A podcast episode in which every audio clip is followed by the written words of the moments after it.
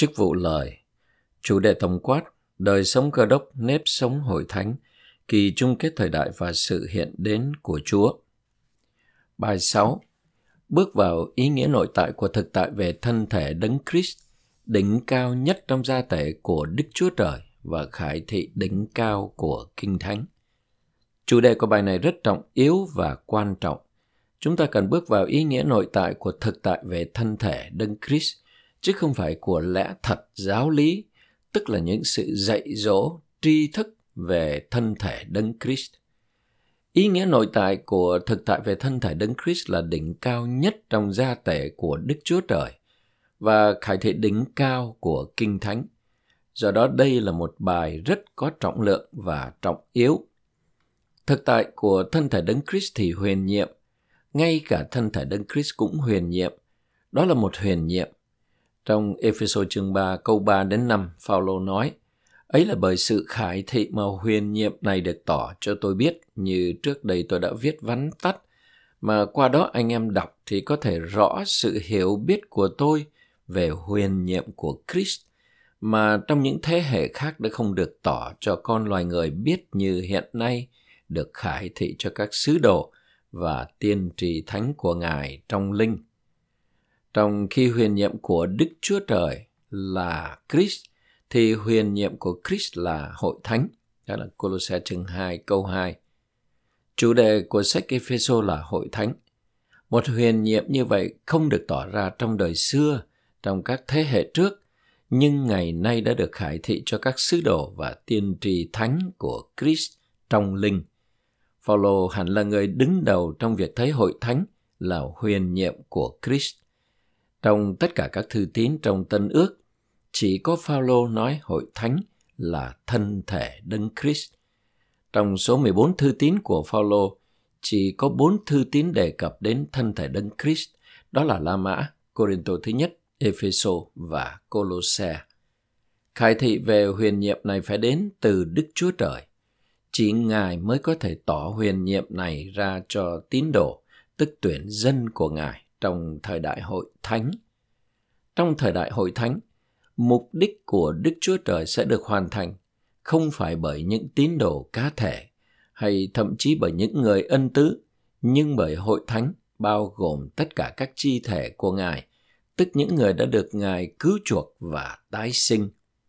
Khải thị cao nhất về hội thánh là hội thánh tức là thân thể Đấng Christ. Thấy hội thánh trong cảm nhận cuối cùng là thấy thân thể Đấng Christ. Ngày nay các anh em dẫn dắt, các trưởng lão và anh em trách nhiệm, những người chăn dắt và giám mục các hội thánh địa phương cùng với tất cả thánh đồ phải thấy hội thánh là gì đối với Đức Chúa Trời. Đây là điều tiên quyết hay đòi hỏi căn bản. Cụ thể, chúng ta phải thấy hội thánh là thân thể Đấng Christ. Thân thể Đấng Christ không phải là một ẩn dụ về hội thánh. Hội thánh là thân thể Đấng Christ, giống như thân thể vật lý của chúng ta là chúng ta. Chúng ta không chỉ gồm có đầu mà còn có thân thể. Cũng vậy, Christ có một thân thể, thật ra là chính Ngài. Chúng ta có thể nói rằng thân thể của Ngài là sự mở rộng của Ngài, và vì thế thân thể của Ngài là một phần của Ngài.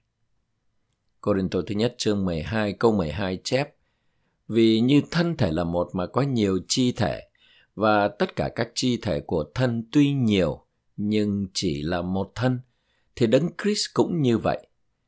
Trong câu này, Christ được nhắc đến như là thân thể.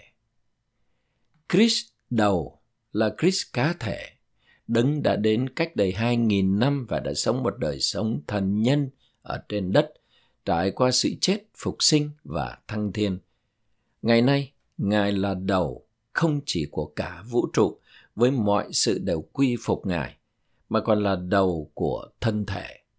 Ephesos chương 1 câu 22 và 23 nói rằng Christ là đầu trên mọi sự cho hội thánh, là thân thể Ngài, sự đầy đủ của đấng độ đầy tất cả trong tất cả. Ngày nay, Chris không còn chỉ là Chris cá thể, tức Chris đầu, nhưng là Chris tập thể, tức Christ thân thể, gồm đầu và thân thể. Tất cả chúng ta là các anh em dẫn dắt, cần thấy một khải thị nhiều hơn là khải thị về đấng Christ cá thể. Christ đấng cứu chuộc. Christ ban sự sống, Christ phục sinh và thậm chí Christ thăng thiên. Chúng ta cũng phải thấy Christ thân thể. Hơn nữa, chúng ta phải bước vào ý nghĩa nội tại của thực tại về thân thể này. Thực tại về thân thể Đấng Christ là gì? Chúng ta có thể miêu tả thực tại về thân thể Đấng Christ như là một lĩnh vực nào đó. Thân thể Đấng Christ không phải là một vật thể vật lý, nhưng là một lĩnh vực. Chúng ta hoặc là ở trong lĩnh vực này, hoặc là không. Vì thế, việc chúng ta bước vào lĩnh vực này là rất trọng yếu. Có thể chúng ta đã đọc bốn thư tín mà Phaolô đề cập đến thân thể Đấng Christ và các sách chức vụ nói về thân thể Đấng Christ, nhưng có khả năng chúng ta vẫn chưa bước vào lĩnh vực của thân thể Đấng Christ, nghĩa là chúng ta không có thực tại về thân thể Đấng Christ. Chúng ta có thể miêu tả thực tại này là sự sống của thân thể Đấng Christ. Vì thế, thực tại về thân thể Đấng Christ là sự sống của thân thể Đấng Christ.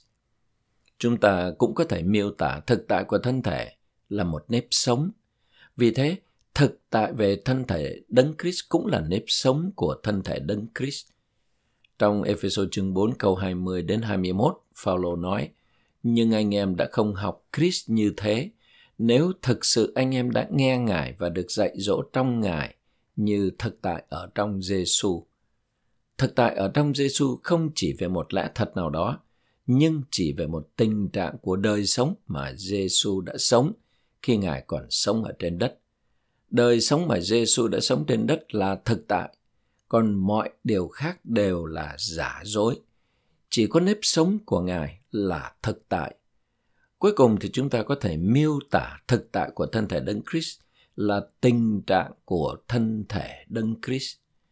Chìa khóa hay bí quyết để chúng ta bước vào lĩnh vực sự sống, nếp sống và tình trạng này là thấy. Có một nguyên tắc liên quan đến mọi kinh nghiệm thuộc linh, đó là thấy. Thấy là bước vào. Khi chúng ta tiếp nhận ánh sáng thần thượng và khải thị thuộc linh đích thực, việc thấy là khởi đầu của việc chúng ta bước vào thực tại của điều mà chúng ta thấy. Chẳng hạn, Kinh Thánh nói về việc chúng ta đồng chịu đóng đinh đồng phục sinh, đồng thăng thiên và thậm chí đồng ngự ngai với Christ. Ephesos chương 2 câu 5 đến 6 và Khải thị chương 20 câu 4. Chúng ta có thể đọc những câu kinh thánh này mà không bước vào thực tại cho đến khi linh đến, mở mắt bể trong của chúng ta và ban cho chúng ta trí hiểu. Khi đó chúng ta có thể nói, tôi chưa từng thấy điều này trước đây, nhưng bây giờ tôi thấy rằng tôi đã chết và được phục sinh cùng với Christ. Khi Ngài chết, tôi chết cùng với Ngài và trong Ngài. Rồi khi Ngài sống dậy, tôi sống dậy cùng với Ngài. Ngày nay tôi được cùng ngồi với Ngài trên cõi trời, ngợi khen Chúa. Những lẽ thật này không còn chỉ là những lẽ thật khách quan đối với chúng ta, nhưng là một khải thị, một khải tượng. Thấy đem chúng ta vào thực tại của khải thị. Trong danh chương 3 câu 3, Chúa Giêsu nói với Nicodem: Thật vậy, thật vậy. Ta nói với ông, nếu người nào không được sinh lại, thì không thể thấy vương quốc Đức Chúa Trời. Sau đó ở trong câu 5 thì Chúa nói, thật vậy, thật vậy. Ta nói với ông, nếu người nào không được sinh bởi nước và linh, thì không thể vào vương quốc Đức Chúa Trời. Đặt hai câu này lại với nhau cho thấy rằng nhìn thấy là bước vào.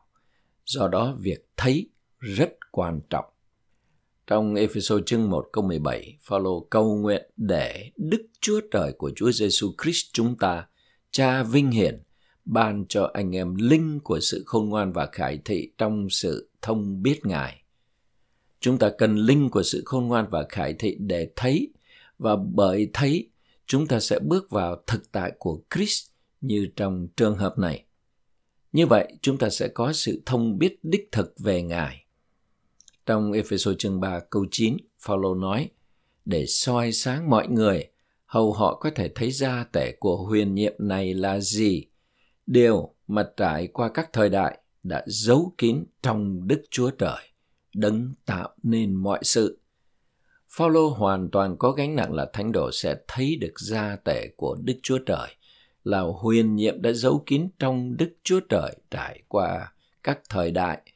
Dù những khải thị này có trong lời của Đức Chúa Trời và đã được các sứ đồ và tiên tri mặc khải, nhưng có lẽ chúng ta vẫn chưa thấy những khải thị này khi mình đọc Kinh Thánh ngày nay. Đó là lý do chúng ta cần cầu nguyện. Trong các kỳ hội đồng và huấn luyện, chúng ta thường nói về thân thể Đấng Christ và thực tại về thân thể Đấng Christ, nhưng rất có khả năng chúng ta vẫn chưa thấy thân thể Đấng Christ và do đó không sống trong thực tại của thân thể Đấng Christ. Cho dù chúng ta đã thấy khải thị về thân thể Đấng Christ, nhưng nhiều người có thể làm chứng từ kinh nghiệm và từ lời rằng thấy khải thị này chỉ mới một lần là chưa đủ.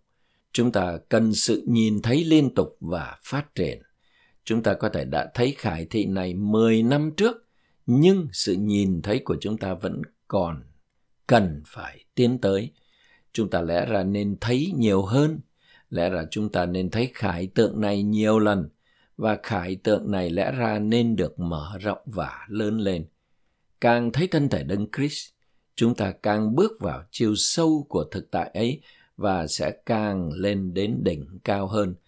Chúng ta cần cầu nguyện, Chúa ơi, con cần thấy nhiều hơn, con vẫn chưa thấy điều này cách đầy đủ. Trong Cô Đình Tổ thứ nhất chương 13 câu 12, Phaolô nói, Vì bây giờ chúng ta nhìn vào gương cách mập mờ, nhưng bấy giờ thì mặt đối mặt. Câu này cho thấy rằng càng thấy thì chúng ta sẽ càng trở nên sáng tỏ.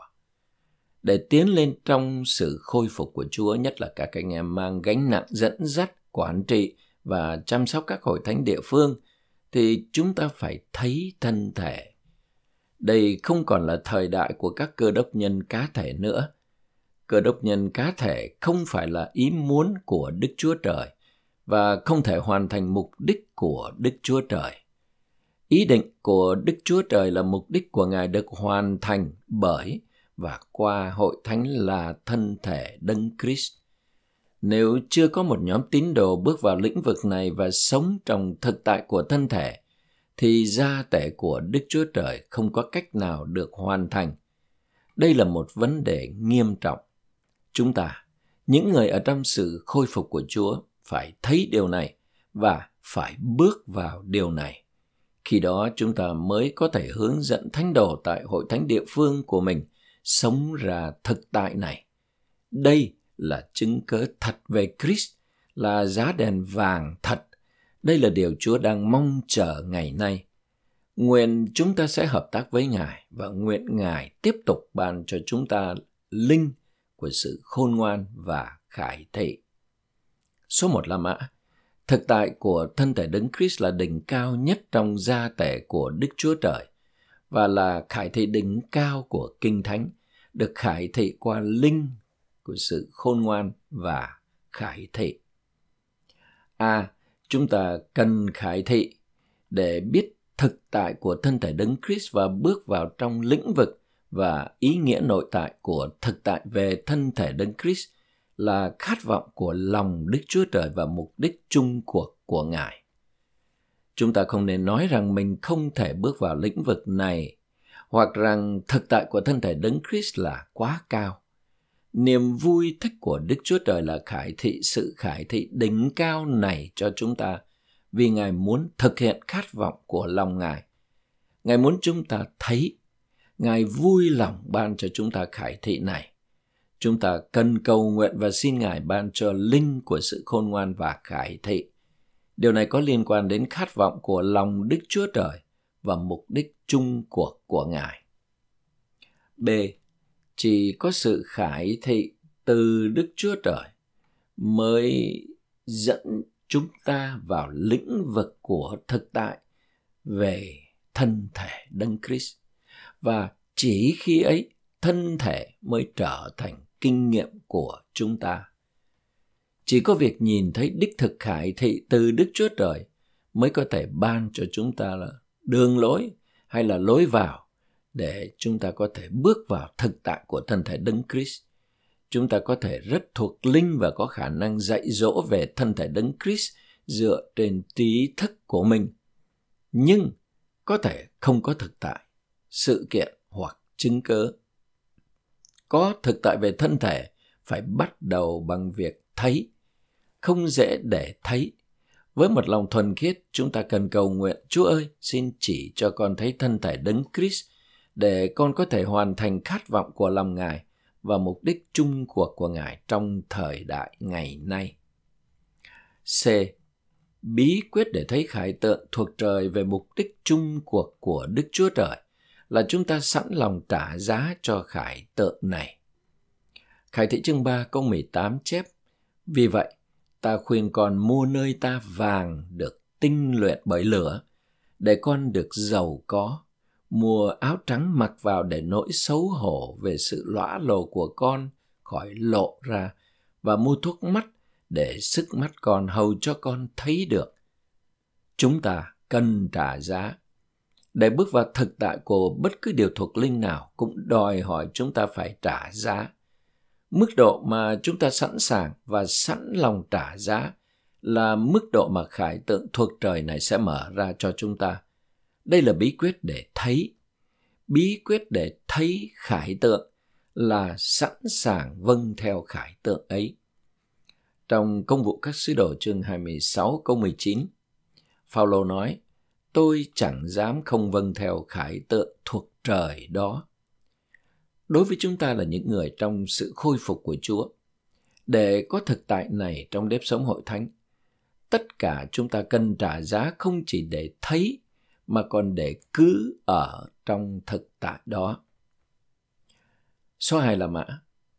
Những người đắc thắng được hình bóng bởi Sion là thực tại của thân thể Đấng Christ và tổng kết việc xây dựng thân thể tại các hội thánh địa phương để đem đến thành thánh được tổng kết tức Jerusalem mới, nơi chí thánh là nơi cư ngụ của Đức Chúa Trời trong cõi đời đời. Trong trời mới và đất mới, toàn bộ Jerusalem mới sẽ trở thành Sion với tất cả tín đồ là người đắc thắng. Người đắc thắng được hình bóng bởi Sion, tức là đỉnh cao ở trong thành Jerusalem. Sion tượng trưng cho thực tại của thân thể Đấng Christ không phải tất cả thánh đồ đều ở trong thực tại của thân thể nhưng phải có một số thánh đồ là những người dẫn dắt chúng ta nên là những người ở trong thực tại của thân thể tôi cầu nguyện để ở các hội thánh trong sự khôi phục của chúa sẽ có một Sion, một đỉnh cao tức những người đắc thắng những người này không phải là thành phần ưu tú hay những người có ân tứ hoặc tài năng cá biệt mà họ là cơ đốc nhân bình thường theo Đức Chúa Trời và theo ý muốn của Đức Chúa Trời và là thực tại của thân thể Đấng Christ. Con người của họ là thực tại của thân thể và họ sẽ tổng kết sự xây dựng thân thể trong các hội thánh để đem đến Jerusalem mới. Trong trời mới đất mới, toàn bộ Jerusalem mới sẽ là Sion, tức là tất cả các tín đồ là những người đắc thắng. Ngày sắp đến trong cõi đời đời thì mỗi một tín đồ sẽ là Sion. Sion và Jerusalem vào lúc đó sẽ là một và giống nhau. Nguyện chúng ta sẽ là những người đắc thắng ngày nay. A. À, người đắc thắng được hình bóng bởi Sion như là thực tại của thân thể Đấng Christ là đỉnh cao, trung tâm, sự nâng cao, sự làm cho mạnh mẽ, sự làm cho phong phú, vẻ đẹp và thực tại của hội thánh. Khi có thực tại của thân thể Đấng Christ tại một hội thánh địa phương, khi có những người đắc thắng, thì hội thánh đó sẽ được nâng cao, mạnh mẽ, được làm cho phong phú, được làm cho xinh đẹp và sẽ có thực tại của hội thánh Đức Chúa Trời. Khi một hội thánh địa phương không có đỉnh cao này, thì hội thánh bằng phẳng hai chiều, khi có những người đắc thắng là Sion, tức một nhóm người sống trong thực tại của thân thể Đấng Christ, thì hội thánh đó sẽ mạnh mẽ, phong phú và xinh đẹp. B. Những đặc điểm sự sống phước hạnh và sự kiến lập Jerusalem, hội tức là hội thánh, đều đến từ Sion, tức là những người đắc thắng. Số 1. Trong các vua thứ nhất chương 8 câu 1, các trưởng lão ở Jerusalem, còn hòm giao ước thì ở Sion. Trong các vua thứ nhất chương 8 câu 1, các trưởng lão ở Jerusalem, còn hòm giao ước thì ở Sion. Số 2. Thi Thiên 51 câu 18 nói rằng Đức Chúa Trời thực hiện niềm vui thích tốt lành của Ngài cho Sion và xây dựng các vách tường Jerusalem. Số 3. Thi Thiên 102 câu 21 nói rằng danh của Đức Giê-hô-va được công bố ở Sion và sự ngợi khen Ngài được công bố tại Jerusalem. Số 4. Thi Thiên 128 câu 5 nói Đức Giê-hô-va ban phước từ Sion – và sự thịnh vượng được thấy tại Jerusalem.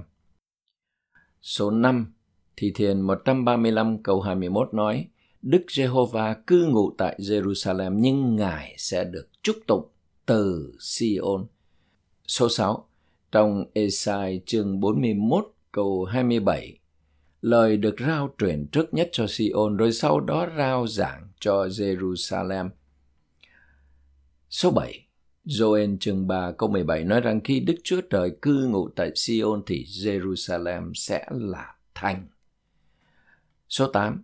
Ngày nay, Đức Chúa Trời đang tìm kiếm 144.000 người từ giữa hội thánh thất bại. Những người này sẽ đứng trên núi Sion. Trong 2.000 năm qua, hội thánh của Đức Chúa Trời đã bị đánh bại quy mô lớn bị làm cho hoang tàn và ở trong tình trạng suy thoái. Không chỉ không có thực tại của thân thể đấng Christ, mà thân thể cũng đã bị chia cắt thành vô số sự chia rẽ. Có lẽ không có tổ chức nào bị vỡ vụn chia rẽ như là cơ đốc giáo giới. Ngày nay mục tiêu của sự khôi phục của Chúa là giữa sự thất bại và hoang tàn này sẽ khôi phục không chỉ Jerusalem, tức hội thánh đúng đắn của Đức Chúa Trời, mà thậm chí cả núi Sion, tức những người đắc thắng. Chúng ta phải là những người này, ngày nay sẽ đứng trên núi Sion trong thực tại. Điều này không phải là để chúng ta kiêu ngạo, được xem là một phần trong nhóm người ưu tú, là người đặc biệt, nhưng điều này là vì cớ hội thánh. Điểm C. Đức Chúa Trời luôn dùng một số ít tín đồ để truyền dòng chảy sự sống cho hội thánh – và phấn hưng hội thánh. Đại diện cho hội thánh là những người đắc thắng nhận lấy chỗ đứng là chiến thắng của Christ ở giữa những nỗi khổ. Chúng ta cần cầu xin Đức Chúa Trời vận hành bên trong để làm chúng ta sẵn lòng được Christ chinh phục, bắt lấy và đánh bại, hầu Ngài có thể là đấng chiến thắng trong kinh nghiệm của chúng ta. Ngày nay, Chúa vẫn đang làm việc theo nguyên tắc dân sót có thể Đức Chúa Trời không mong đợi đại đa số những người trong hội thánh sẽ chiến thắng, sẽ đắc thắng. Nếu Ngài có thể đạt được một số ít tín đồ, thì họ sẽ là kênh dẫn để sự sống của Ngài tuôn chảy hầu phấn hưng hội thánh. Ngày nay, Chúa đang kêu gọi những người đắc thắng trong hội thánh, bao gồm các hội thánh địa phương trong sự khôi phục của Chúa. Cần có những người giao phó chính mình cho Ngài và để cho chính mình được Ngài đánh hạ hầu họ có thể là một phần của Sion tại địa phương của họ. D. Theo hành bóng, những người đắc thắng tức những thần nhân được hoàn hảo và trưởng thành là Sion ngày nay bên trong Jerusalem ngày nay, tức nếp sống hội thánh. Số 1. Trong nếp sống hội thánh phải có một nhóm người đắc thắng và những người đắc thắng này là Sion ngày nay. Vào những năm 1990, anh Lý đã nói nhiều về những người đắc thắng và anh đã tiến hành kỳ huấn luyện về các tổ sinh động. Thậm chí anh đặt các tổ sinh động ngang hàng với những người đắc thắng. Anh nói những người đắc thắng tức các tổ sinh động là Sion ngày nay. Gánh nặng của tôi ngày nay là giúp anh em đạt đến đỉnh cao là các tổ sinh động, tức là Sion của những người đắc thắng. Trích từ tuyển tập Winnesley năm 1994 đến năm 1997, tập 1. Số 2. Không có Sion, tức là những người đắc thắng, thì Jerusalem, tức là nếp sống hội thánh, không thể được gìn giữ và duy trì. Nếu không có người đắc thắng trong một hội thánh địa phương, thì hội thánh đó giống như Jerusalem mà không có Sion. hội thánh ấy sẽ giống như bánh xe xẹp. Nguyện chúng ta là những người đắc thắng đầy không khí trong nếp sống hội thánh. E. Sự khôi phục của Chúa là để xây dựng Sion. Những người đắc thắng là thực tại của thân thể Đấng Christ tổng kết trong Jerusalem mới. Trong nếp sống hội thánh, chúng ta phải nỗ lực đạt đến Sion ngày nay. Sự khôi phục của Chúa ngày nay là để xây dựng Sion, chứ không chỉ Jerusalem. Theo nguyên tắc, sự khôi phục của Chúa nên là Sion trong Jerusalem. Tuy nhiên là những người ở trong sự khôi phục của Chúa, chúng ta cần nỗ lực trở nên Sion, không chỉ trong vị trí mà còn trong thực tại, nỗ lực có nếp sống đích thực của nếp sống thân thể. F. Thực tại của thân thể Đấng Christ là nếp sống tập thể bởi các thần nhân được hoàn hảo, tức những người đắc thắng, những con người đích thực không sống bởi sự sống của họ, nhưng bởi sự sống của Đức Chúa Trời đã trải qua tiến trình. Các thuộc tính của Ngài được biểu lộ qua các mỹ đức của họ. Những người đắc thắng không phải là các thiên sứ, nhưng là những con người đích thực. Thế nhưng họ không sống bởi sự sống con người thiên nhiên, nhưng bởi sự sống của Đức Chúa Trời. Nếp sống thần nhân tập thể này là thực tại của thân thể Đấng Christ. Khi tất cả chúng ta cùng sống Christ như một thân thể, thì đó là thực tại của thân thể. Đó là Christ sống lần nữa, không phải cách cá thể, nhưng cách tập thể, trong, qua và với chúng ta là một Christ tập thể. Số 1. Chúa rất cần những người đắc thắng cùng nếp sống thần nhân của họ là thực tại của thân thể đấng Christ được biểu lộ tại các hội thánh địa phương. Nếu không có sự biểu lộ thực chất của thân thể, thì Chúa Giêsu sẽ không trở lại. Chỉ Chúa mới biết sự biểu lộ của thân thể phải thực chất như thế nào trước khi Ngài trở lại. Điều chúng ta cần là nỗ lực trở nên một phần của sự biểu lộ ấy ngày nay. Số 2. Chúa cần những người đắc thắng thực hiện gia tể của Đức Chúa Trời để có thân thể đấng Christ và để tiêu diệt kẻ thù của Ngài. Không có người đắc thắng, thân thể đấng Christ không thể được xây dựng. Và nếu thân thể đấng Christ không được xây dựng, thì Christ không thể trở lại vì cô dâu của Ngài. Không có thực tại của thân thể đấng Christ sẽ không có sự chuẩn bị cô dâu. Cô dâu là việc sống ra thực tại của thân thể đấng Christ. Điều này cũng giống như hội thánh là chiến binh và là một người mới. Ephesos chương 1 câu 23 nói rằng thân thể là sự đầy đủ của đấng Christ, đấng độ đầy tất cả trong tất cả, tức là toàn vũ trụ. Trong Colossae chương 3 câu 10 đến 11, chúng ta thấy rằng Christ là tất cả và trong tất cả, tức là nội dung, cấu tạo, yếu tố, thể yếu và mọi sự trong người mới. Khi chúng ta có thực tại của thân thể đấng Christ, thì sẽ không có văn hóa, bối cảnh, tôn giáo hay chủng tộc, mà chỉ có Christ trong một nhóm người được xây dựng với nhau như một, đó là người mới. Do đó khi có thực tại của thân thể đấng Christ, chúng ta có thể là cô dâu, người mới và chiến binh. Số 3 là mã, để cùng sống với các chi thể khác trong thực tại của thân thể đấng Christ, tất cả chúng ta cần có ý thức về thân thể đấng Christ. Chúng ta đã thấy Christ lần đầu tiên vào ngày mà chúng ta được cứu. Khải thị hoặc khải tượng về Christ đã được mở ra cho chúng ta. Kể từ ngày đó chúng ta đã có một ý, ý thức mới về thân vị kỳ diệu này. Cũng thế khi thấy thân thể đấng Christ, chúng ta sẽ có ý thức về thân thể.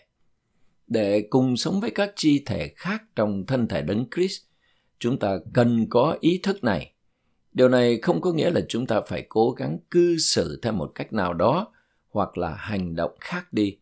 Khi có ý thức về thân thể cách đích thực, tự động chúng ta sẽ liên kết với các chi thể khác theo một cách đặc biệt.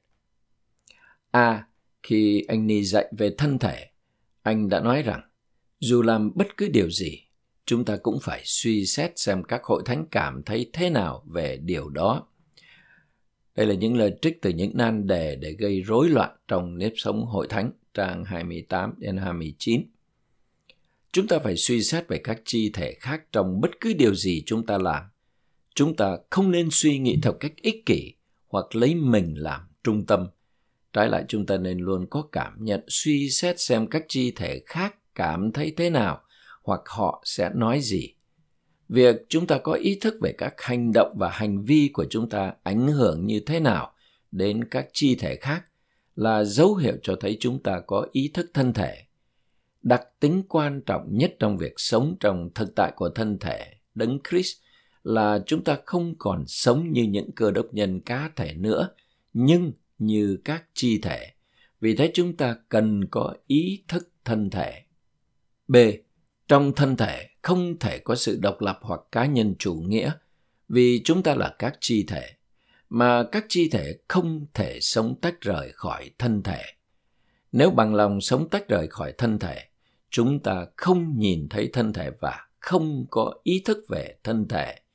Sống cách độc lập bày tỏ rằng chúng ta không cảm biết rằng mình cần thân thể. Điều này cho thấy chúng ta chưa thật sự thấy thân thể. C. Nếp sống cùng với tất cả những gì chúng ta có đều ở trong thân thể, qua thân thể và vì thân thể.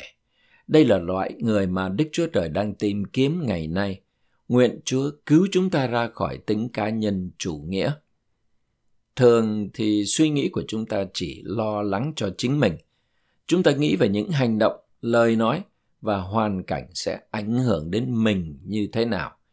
Điều này cho thấy chúng ta không có ý thức đầy đủ về thân thể, là loại suy nghĩ hoàn toàn khác không đến từ việc dạy dỗ mà đến từ việc nhìn thấy thân thể. Là một anh em dẫn dắt hay thậm chí là một đồng công cũng không chắc là chúng ta đã thấy thân thể cách thỏa đáng để sống liên tục trong các điều kiện ấy. Việc chúng ta có hay là không có ý thức về thân thể có thể được nhìn thấy bởi sự tác động ảnh hưởng lên thân thể bởi những điều chúng ta làm hoặc nói nếu hành động và lời nói của chúng ta làm thân thể đau đớn, làm cho thân thể bị thương, làm hại hội thánh của Đức Chúa Trời, thì chúng ta không đang sống trong ý thức về thân thể. Đáng buồn là chúng ta thậm chí không ý thức rằng điều chúng ta làm hoặc nói đã làm tổn thương thân thể. Chúng ta có thể nghĩ rằng mình đang làm hoặc nói một điều gì đó tích cực, nhưng thật ra điều đó lại ảnh hưởng tiêu cực đến thân thể. D. Những ai thấy mình là chi thể của thân thể mới trân quý thân thể và tôn trọng các chi thể khác. Trong thân thể Đấng Christ, mỗi người là một chi thể và không gì khác hơn là một chi thể. Do đó, không chi thể nào có thể sống mà không có các chi thể khác, huống chi là xem thường các chi thể khác chúng ta nên bị cáo trách vì chúng ta vẫn còn suy nghĩ quá nhiều về chính mình và đời sống cơ đốc của mình mà lại không suy nghĩ đủ đến các chi thể khác bao gồm những người yếu đuối hơn và non trẻ hơn. Trong thân thể không có hệ thống phẩm trật, mỗi người là một chi thể và không gì khác hơn là một chi thể. Có những chi thể có mức lượng đức tin và ân điển lớn hơn và cũng có các chi thể có chức năng khác nhau. Tuy nhiên, mỗi chi thể đều rất cần thiết. Không chi thể nào có thể sống mà lại không có các chi thể khác huống chi là xem thường các chi thể khác về các chi thể khác trong thân, chúng ta có thể bị một trong hai nan đề hoặc là chúng ta nghĩ quá cao về chính mình, có nghĩa là chúng ta xem thường các chi thể khác hoặc là chúng ta ganh tị với chức năng của chi thể khác và xem thường vị trí của mình là một chi thể. Cả hai đều sai. Chúng ta phải nhận ra rằng tất cả các chi thể đều cần thiết. Khi một chi thể thi hành chức năng, thì cả thân thể thi hành chức năng. Và khi tất cả các chi thể phối hợp thi hành chức năng, chúng ta sẽ thấy vẻ đẹp của cả thân thể Đấng Christ. E. Mỗi chi thể đều có chức năng và mọi chức năng đều vì thân thể chức năng của một chi thể là chức năng của cả thân thể vì lý do này chúng ta không nên bắt chước các chi thể khác hoặc tham lam chức năng của những chi thể khác đồng thời, chúng ta không nên xem thường các chi thể khác, nghĩ rằng chúng ta tốt hơn và hữu dụng hơn mỗi tín đồ là một chi thể trong thân thể Đấng Christ và mỗi tín đồ là rất cần thiết. Anh Lý thường dùng ngón tay út để minh họa nguyên tắc này. Khi tai của chúng ta bị ngứa thì chi thể tốt nhất có thể gãi ngứa là ngón tay út. Chức năng của chi thể nhỏ bé ấy đem lại sự dễ chịu không chỉ cho tai mà còn cho cả thân thể. Do đó chúng ta cần mọi chi thể trong thân thể.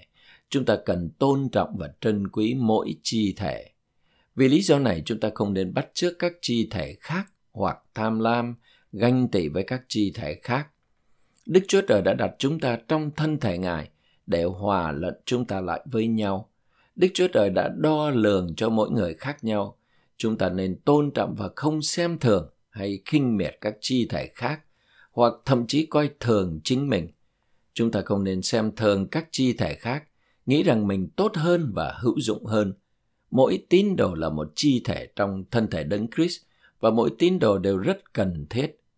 Ephesos chương 4 câu 16 chép ra từ Ngài, cả thân thể được kết hiệp với nhau và được đan kết với nhau qua từng khớp nối của sự cung ứng phong phú và qua sự vận hành trong mức lượng của mỗi một phần làm cho thân thể lớn lên dẫn đến việc tự xây dựng trong tình yêu.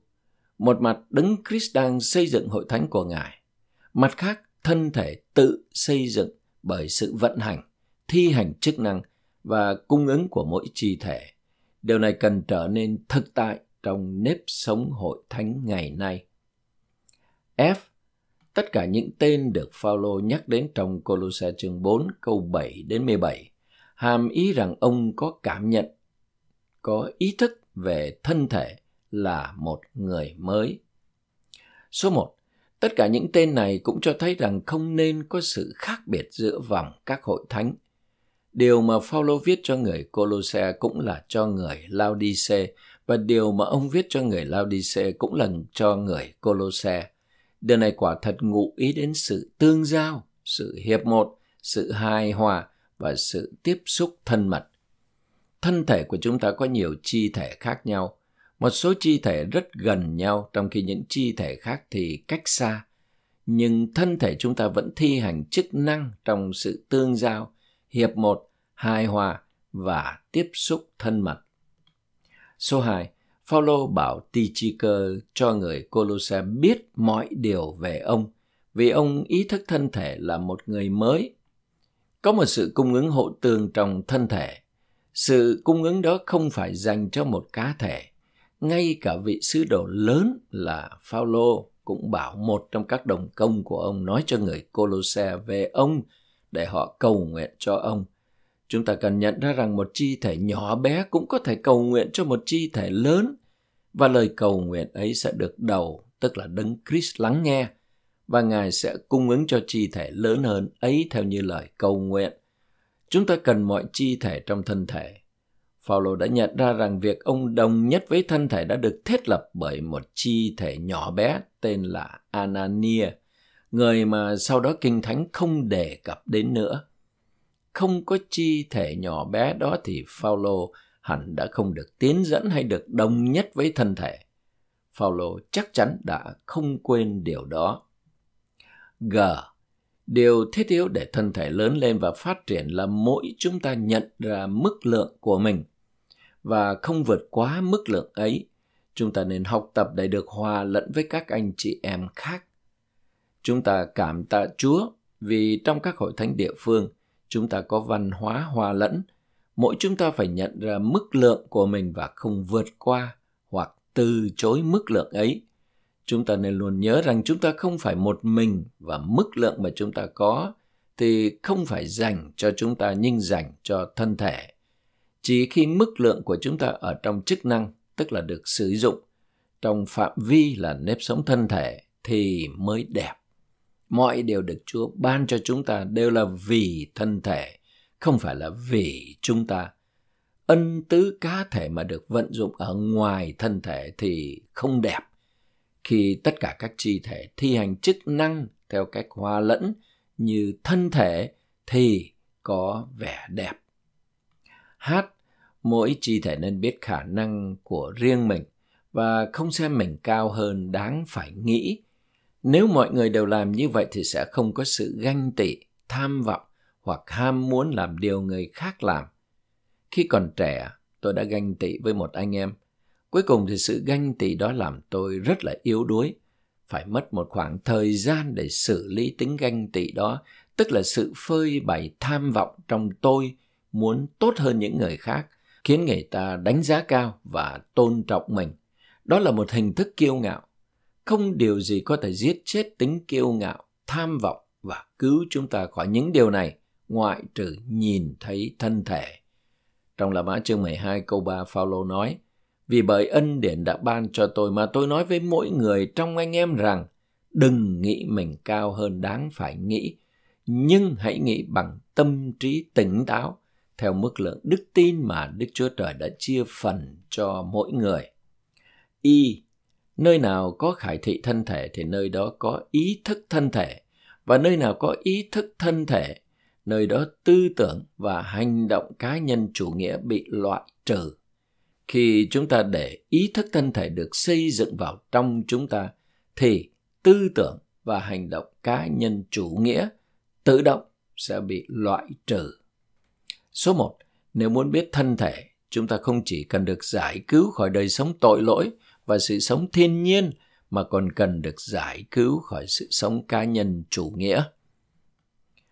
Có thể chúng ta nghĩ rằng tội và sự sống thiên nhiên là những nan đề lớn nhất trong thân thể đấng Christ. Thật ra sự sống cá nhân, chủ nghĩa là nan đề còn lớn hơn. Số 2. Việc nhìn thấy Christ dẫn đến sự giải cứu khỏi tội, nhìn thấy thân thể dẫn đến sự giải cứu khỏi cá nhân chủ nghĩa. Không có cách nào khác để chúng ta bước vào lĩnh vực thân thể ngoại trừ việc nhìn thấy. Anh Ni nói, nếu chúng ta thật sự thấy vị trí của mình trong thân thể, thì điều đó như thể chúng ta đã được cứu lần thứ nhì. Trích từ tuyển tập Watch Money tập 44. Số 3. Điều gì chúng ta không biết, chi thể khác của thân thể sẽ biết. Điều gì chúng ta không thể thấy, thì chi thể khác của thân thể sẽ thấy. Điều gì chúng ta không thể làm, thì chi thể khác của thân thể sẽ làm. Thật là tuyệt vời khi chúng ta nói, tôi không biết hết mọi sự, tôi chỉ biết bấy nhiêu thôi. Điều tôi không biết, các chi thể khác biết. Điều tôi không thể thấy, một người nào đó trong thân thể có thể thấy. Điều mà tôi không thể làm, thì một chi thể khác có thể làm. Số 4. Nếu từ chối sự giúp đỡ của các đồng chi thể thì chúng ta đang từ chối sự giúp đỡ của Christ không sớm thì muộn mọi cơ đốc nhân cá nhân chủ nghĩa sẽ khô hạn. Cả thân thể được xây dựng qua sự phụ thuộc lẫn nhau giữa các chi thể. Khi khước từ sự cung ứng từ một chi thể, chúng ta đang khước từ Christ. Christ không chỉ đến với chúng ta cách trực tiếp, nhiều lần Ngài đến qua một chi thể khác để xem chúng ta có tiếp nhận sự cung ứng của Ngài từ chi thể đó hay không. Trong Philip chương 1 câu 19, Phaolô nói, vì tôi biết rằng điều này sẽ trở nên sự cứu rỗi cho tôi qua sự cầu xin của anh em và sự cung ứng dồi dào của Linh Giêsu Christ. Trong tù, Phaolô nhận được sự cứu rỗi thực tiễn không chỉ bởi Christ đến với ông, mà còn bởi những lời cầu nguyện của Thánh Đồ. Chúng ta cần thấy rằng không sớm thì muộn, mọi cơ đốc nhân cá nhân chủ nghĩa sẽ khô hạn. Chúng ta cần nhận thấy rằng cả thân thể được xây dựng qua sự phụ thuộc lẫn nhau giữa các chi thể. Nếu ở cùng các chi thể trong thân thể và tiếp nhận sự cung ứng thì chúng ta sẽ không khô hạn. Nhiều người trong chúng ta có thể làm chứng rằng chúng ta không ở đây bởi vì chúng ta mạnh mẽ, nhưng là vì các chi thể khác trong thân thể. Số 5. Nhiều người trong chúng ta có kinh nghiệm rằng khi chúng ta khô hạn và không còn cách nào để tiến lên, chúng ta cần các anh chị em khác cầu thay trước khi chúng ta có thể vượt qua gần đây thì có một anh em gọi điện cho tôi và nói, anh ơi, tôi muốn anh biết rằng chúng tôi đây đang cầu nguyện cho anh mỗi ngày chúng tôi đều cầu nguyện cho anh vì chúng tôi biết gánh nặng mà anh đang à, mang gánh Tôi rất được đụng chạm về cuộc gọi ấy. Điều này là thật. Có thể chúng ta không biết ai đang cầu nguyện cho chúng ta, nhưng đầu biết bởi những lời cầu nguyện của họ mà chúng ta được nâng đỡ, được cung ứng và có thể tiến lên. Chúng ta cần cầu nguyện cho nhau và cung ứng cho nhau. Số 4 là mã. Vì thực tại của thân thể đấng Christ, Đức Chúa Trời đã hòa lẫn thân thể lại. Từ liệu hòa lẫn có nghĩa là được điều chỉnh, được làm cho hài hòa, được tiết chế và được hòa quyện. Ngụ ý là mất đi sự khác biệt. Mục đích của sự hòa lẫn là đưa tất cả chúng ta vào trong thực tại của thân thể đấng Christ. Hòa lẫn là cách để đem chúng ta vào thực tại thực tiễn của thân thể. Tôi cảm tạ Chúa vì đã ban anh cho cho anh Ly gánh nặng để đem đến sự thực hành hòa lẫn.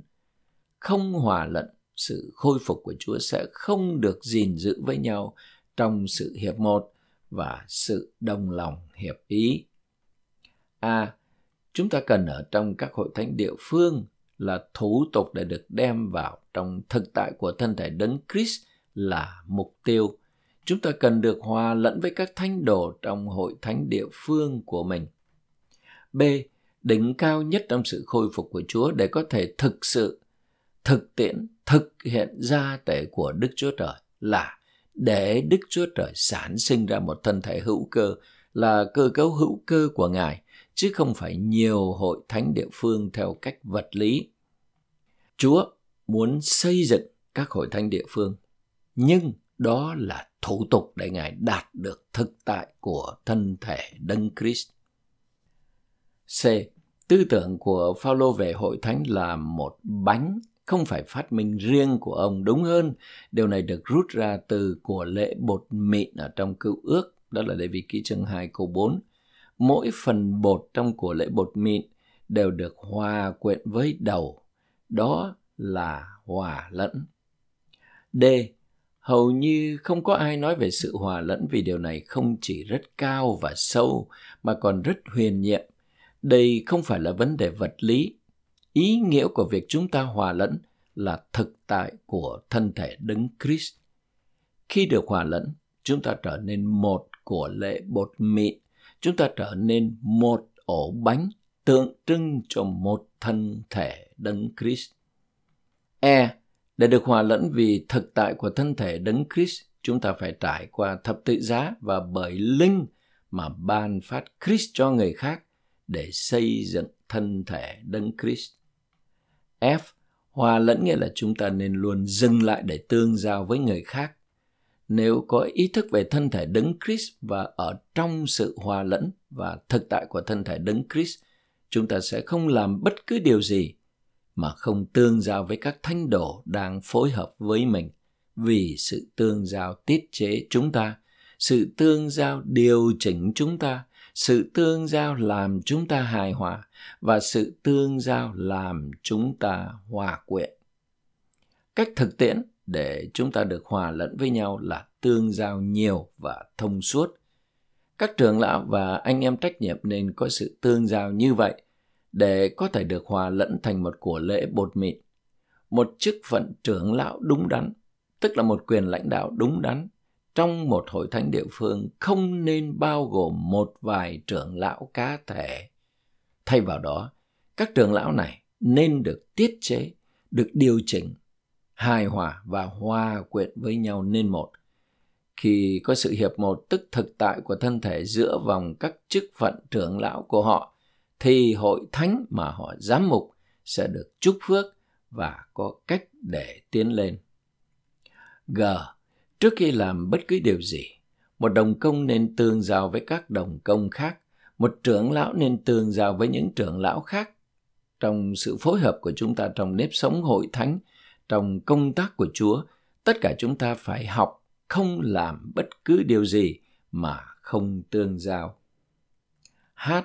Một nhóm anh em trách nhiệm có thể gặp nhau thường xuyên, nhưng không được hòa lẫn được hòa lẫn nghĩa là chúng ta được người khác chạm đến và chúng ta chạm đến người khác bằng cách trải qua thập tự giá, làm mọi việc bởi linh và làm mọi sự để ban phát Christ vì cơ thân thể Ngài. Một nhóm anh em trách nhiệm có thể không chỉ không hòa lẫn mà còn trở nên chia rẽ hơn do tranh cãi. Khi chúng ta tương giao với các anh em dẫn dắt khác, điều trọng yếu là chúng ta từ chối sự sống hồn của mình, vác thập tự giá, từ bỏ sở thích, khát vọng, ý thích và ý kiến của mình. Nếu mỗi trưởng lão đều sẵn lòng được người khác chạm đến và chạm đến người khác bằng cách trải qua thập tự giá và làm mọi việc bởi linh thì sẽ có hương thơm của thập tự giá. Sự hiệp một, sự ngọt ngào, sự hoài hòa và sự đồng lòng hiệp ý tỏa ra từ chức phận trưởng lão ấy. Y, một sự hòa lẫn như thế không mang tính xã hội, nhưng là sự hòa lẫn của chính Christ, đấng mà các chi thể riêng biệt, các hội thánh khu vực, các đồng công và các trưởng lão vui hưởng, kinh nghiệm và dự phần. Thật là ngọt ngào và tuyệt diệu. J. Hòa lẫn là thân thể, hòa lẫn là hiệp một và hòa lẫn là đồng lòng hiệp ý. K. Hòa lẫn là để xây dựng thân thể hoàn vũ của Đấng Christ, hầu tổng kết Jerusalem mới là mục tiêu cuối cùng của gia tể Đức Chúa Trời, theo niềm vui thích tốt lành của Ngài. Thực tại của thân thể Đấng Christ là nếp sống của Giêsu trên đất trong thân thể tập thể của Ngài, không phải được sống ra bởi một chi thể, nhưng bởi một nhóm thánh đồ sống cách tập thể, nhờ được hòa lẫn với nhau nên một. Sự hòa lẫn này là thực tại của thân thể Đấng Christ.